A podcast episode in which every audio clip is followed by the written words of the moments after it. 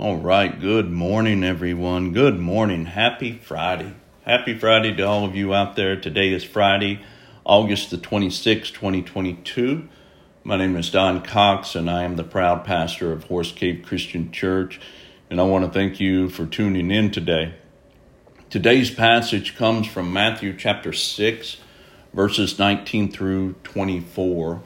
And of course, this passage is part of Jesus' famous Sermon on the Mountain. At least that's what the superscription says, starting in chapter 5.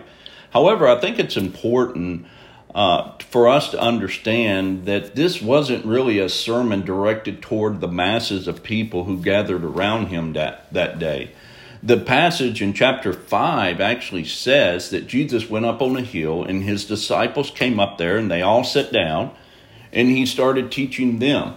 So, really, this was a teaching session for his disciples, and he just allowed everyone else to listen in to this teaching session, much like we do in church today. We all know that the church is for Jesus' disciples, and we come here and we learn from Jesus through a, a, pastor, but we allow anyone who wants to to come in and overhear this teaching.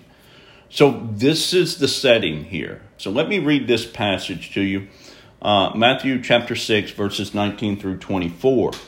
It says, Don't store up treasures here on earth where moths eat them and rust destroys them, and where thieves break in and steal. Store your treasures in heaven where moths and rust cannot destroy, and thieves do not break in and steal. Wherever your treasure is, there the desires of your heart will be.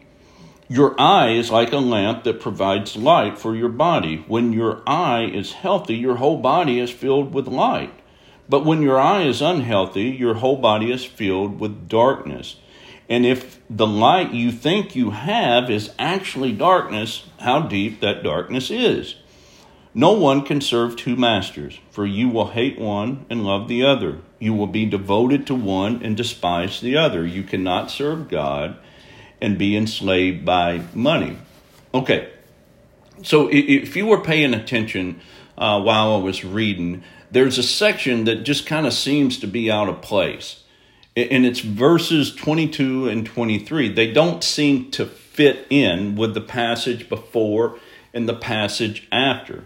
Let me read them again. Verses 22 and 23. It's this eye thing. It says, Your eye is a lamp that provides light for your body. When your eye is healthy, your whole body is filled with light. But when your eye is unhealthy, your whole body is filled with darkness.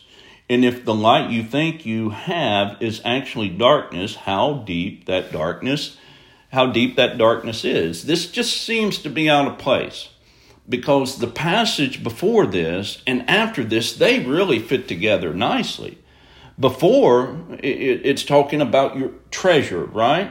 And after, it's talking about money. So these two fit in really nicely, but what about this good eye and bad eye thing? It just doesn't seem to fit in here. Well, it actually does when you think about it. The, the bad eye is referring to an eye that cannot see the beauty of grace. It cannot see the brightness of generosity. It cannot see unexpected blessings to others as a precious treasure. It is an eye that is blind to what is truly beautiful, which are the things of God. It is a worldly eye. Uh, it, it sees money and material reward as more to be desired than Christ. So, what Jesus is saying with this good eye and bad eye thing, it's all about how you look at things. And it really is. Do you see your money as yours? Or do you see it as God's money who allows you to use it for His glory? That's laying up treasure in heaven, okay? That's the passage before. And the passage after is like you can't serve two masters. Again, when your eye is off of Christ, you're trying to have it both ways. And Jesus says it doesn't work that way. You can't have your eye on the world and on Christ as well. So I hope this helped you. The, the reason I'm uh, talking about this today is because someone actually this week asked me about it, and they said, you know, verses 22 and 23, they d- don't really fit. And I explained it to him, and uh, it, it made sense. And so I hope this makes sense to you today. God bless and have a great day.